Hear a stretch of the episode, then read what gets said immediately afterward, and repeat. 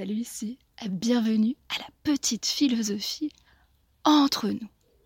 Ce que je vous propose dans cet épisode, c'est de partir d'une phrase extrêmement simple. On ne peut pas trouver la paix en fuyant la vie. On ne peut pas trouver la paix en fuyant la vie. Cette phrase, elle est intéressante à partager dans l'optique de ces nombreuses discussions qui reviennent de manière récurrente, à savoir les difficultés éprouvées, voire parfois à l'incapacité éprouvée par un certain nombre à mettre en pratique dans la vraie vie ce qui a été appris ou découvert en théorie. Vous savez, ce constat récurrent que ce que l'on a lu dans des livres, ou peut-être découvert dans des vidéos, des conférences, ou peut-être même des ateliers, eh bien ce que l'on a découvert à travers ces différents supports, on peut avoir énormément de mal à le mettre en œuvre dans le quotidien, dans la vraie vie.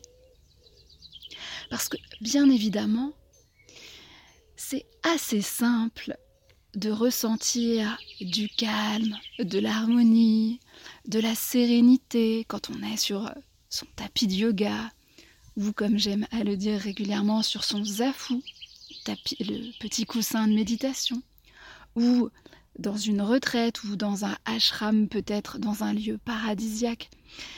Mais c'est une autre paire de manches quand il s'agit de conserver de ce calme, de cette sérénité et de cette capacité à répondre éventuellement plutôt que de réagir dans la vraie vie. Parce que ce qu'il faut dire, c'est que la vie, la vie, ce n'est pas que paix, cérémonie, calme, volupté. La vie, la vie, c'est aussi du chaos. La vie, c'est du chaos. C'est du désordre. C'est de la fast life.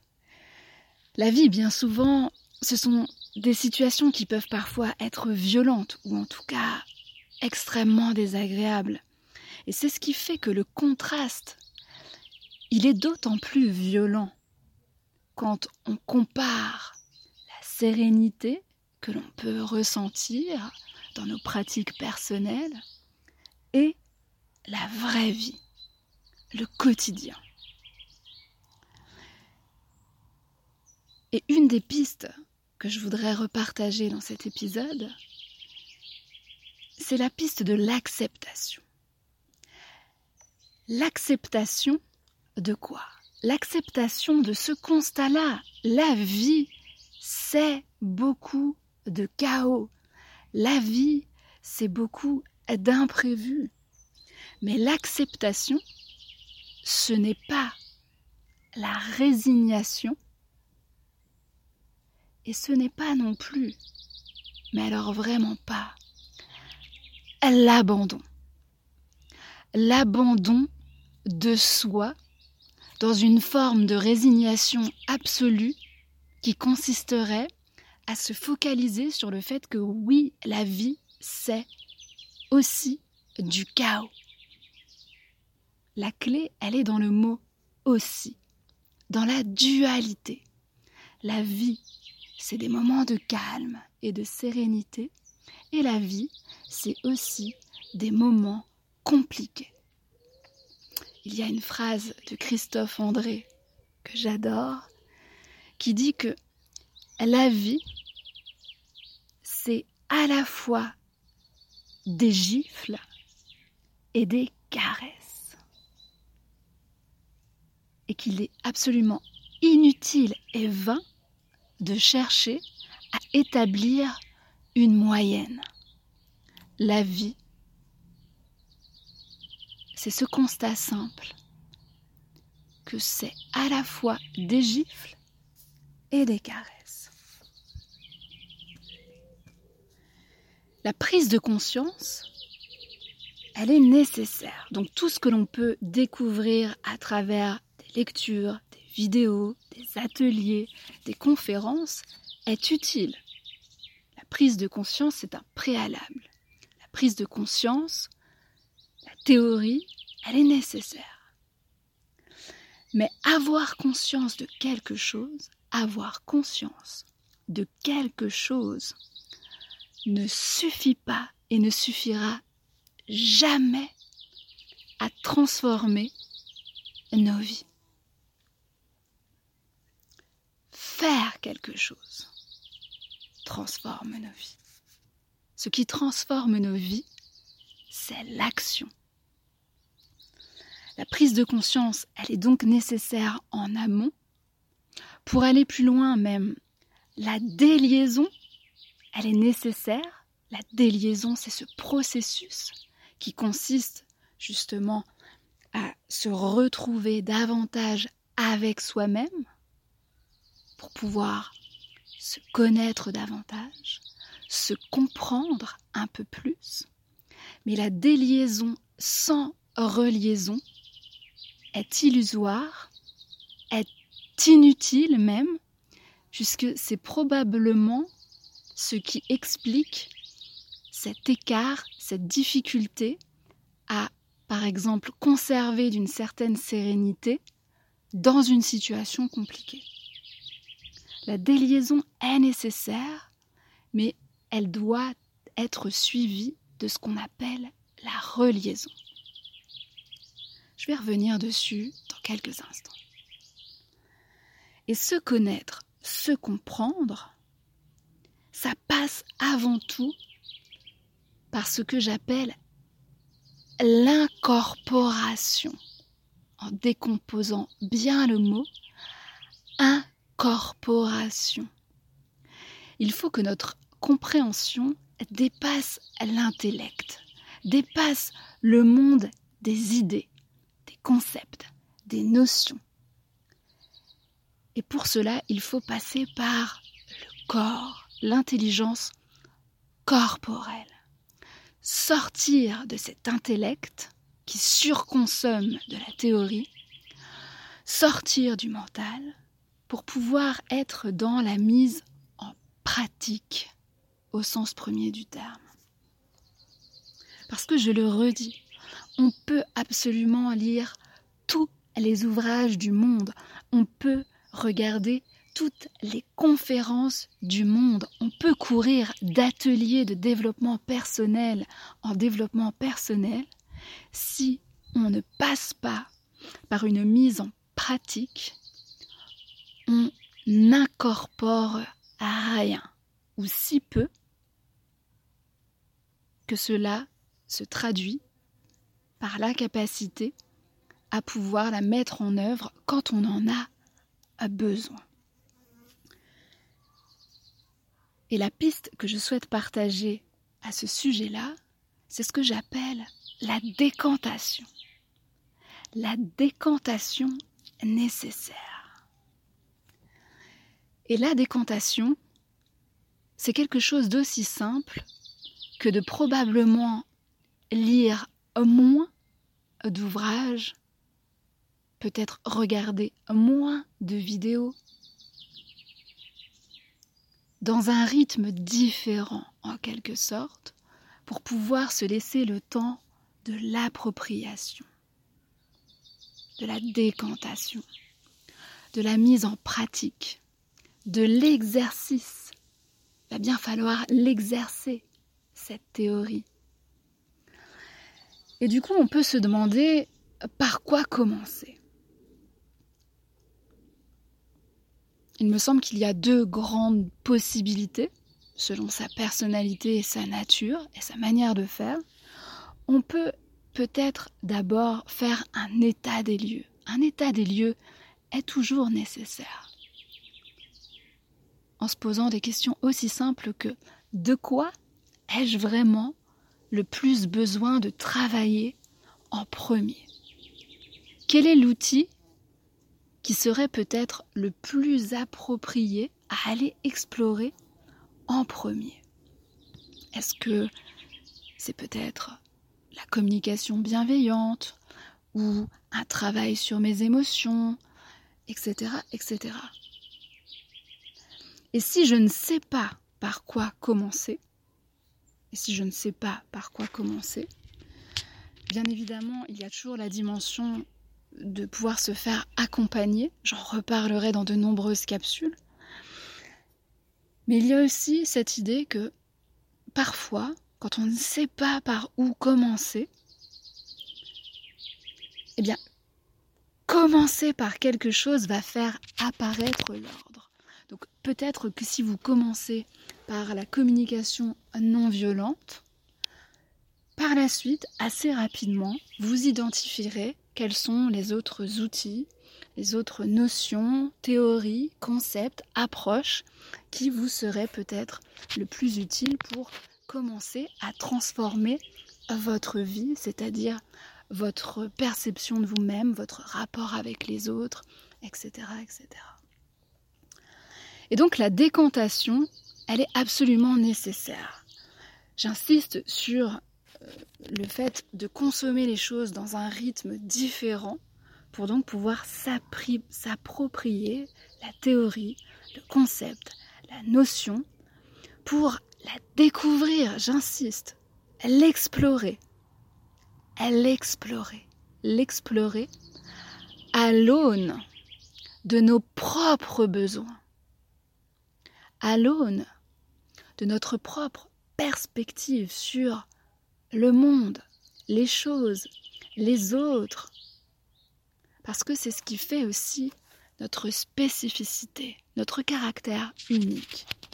Donc il faut aussi se laisser le temps de s'approprier les choses, de comprendre les choses au sens premier du terme. Comprendre, ça veut dire prendre avec soi. Et pour pouvoir prendre avec soi, il faut se laisser le temps, à travers une certaine répétition et une pratique, de pouvoir incorporer les choses. Et c'est là qu'intervient ensuite le processus absolument indispensable et trop souvent occulté dans la sphère du développement dit personnel, c'est le processus de reliaison. C'est pour cette raison que je préfère l'expression développement de l'ouverture personnelle à l'expression développement personnel. Parce que la reliaison, c'est ce moment justement où, en dehors de notre tapis de yoga ou de notre petite retraite au calme, on va être dans la mise en pratique avec les autres. Et il y a cette idée, selon moi, que pour éprouver plus de bonheur dans notre vie, ce sera l'objet d'une autre capsule, ça aussi, la quête du bonheur. Cette quête incessante du bonheur.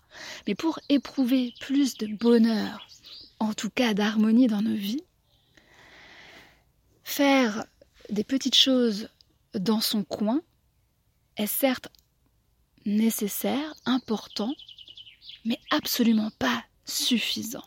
Parce qu'à un moment, ce dont il est question, c'est de faire sa part. Faire cette fameuse part. Être heureux, ça a un lien très fort avec la possibilité d'avoir ce sentiment de faire sa part. Et c'est dans la reliaison qu'on va pouvoir prendre part à ce que j'appelle l'aventure humaine. Ça fera l'objet d'épisodes spécifiques par la suite. C'est dans la réalité avec les autres qu'on apprend. On apprend sur soi énormément dans notre rapport aux autres et c'est dans ces moments de relation avec les autres que l'on peut justement ancrer, incorporer la fameuse théorie. C'est dans ces moments-là uniquement qu'on peut donc dépasser l'intelligence cérébrale à proprement parler, le monde des idées, pour pouvoir connecter cette théorie avec toutes nos autres formes d'intelligence. Pouvoir relier enfin nos différentes formes d'intelligence. L'intelligence émotionnelle, l'intelligence relationnelle, corporelle, kinesthésique, affective, spirituelle. Et bien évidemment que toutes les formes d'intelligence dont je parle de manière extrêmement succincte ici feront l'objet d'épisodes à venir également. Il y a donc cette nécessité de laisser être décanté, d'expérimenter.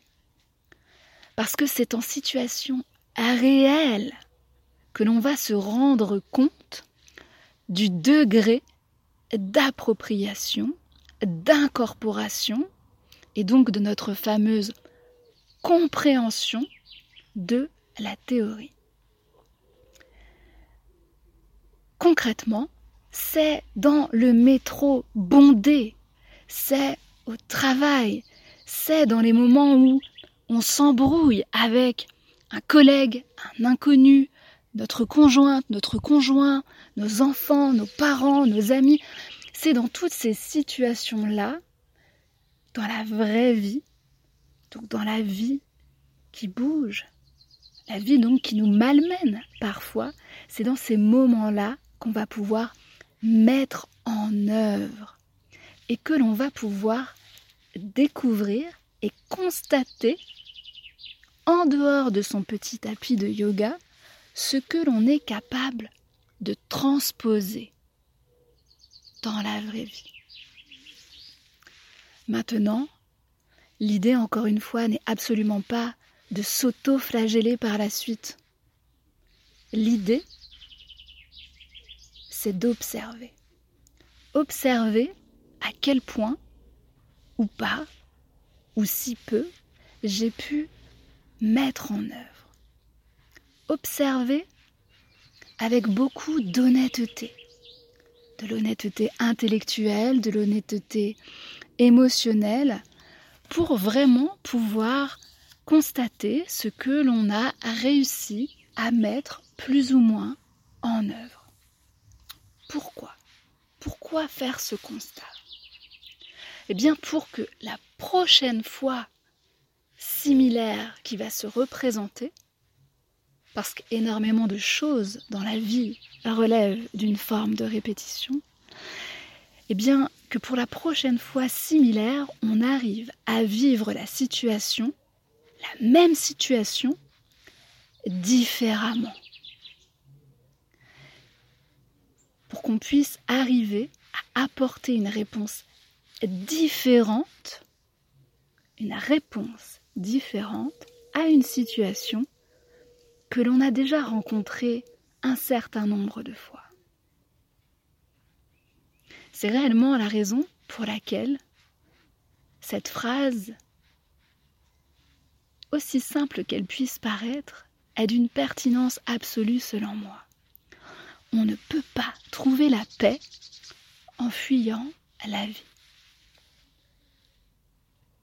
La culture et le renforcement même de notre sérénité, elle ne peut s'accomplir qu'à travers l'épreuve même de la vie. Il ne faut donc pas, je le répète, il ne faut donc pas juste penser les choses. Il faut les éprouver, les ressentir, les expérimenter, les vivre tout simplement. C'est ça l'apprentissage. L'apprentissage passe toujours par le faire, par l'action. Et ce sera aussi l'objet d'épisodes à venir. Mais tout ceci a aussi rapport avec nos peurs. La peur de souffrir. C'est comme cette dimension qui consiste à avoir peur d'aimer par peur de souffrir, qui serait aussi absurde que d'avoir peur de vivre parce qu'on aurait peur de mourir. S'empêcher d'aimer par peur de souffrir, ça serait comme s'empêcher de vivre par peur de mourir. Parce qu'avoir peur de souffrir, c'est déjà souffrir. Avoir peur de souffrir, c'est déjà souffrir. C'est donc la raison pour laquelle je tenais, à partir de cette phrase, que je vais répéter une dernière fois pour que vous puissiez, vous aussi, à l'aune de votre propre nature, la décanter. On ne peut pas trouver la paix en fuyant la vie. C'est avec beaucoup de plaisir que je vous propose de nous retrouver sur mon compte Instagram, Demain c'est loin, afin de co-construire la réflexion si vous en avez le goût et que vous puissiez aussi poser vos questions si vous en avez sous le post qui est donc dédié à cet épisode. À très vite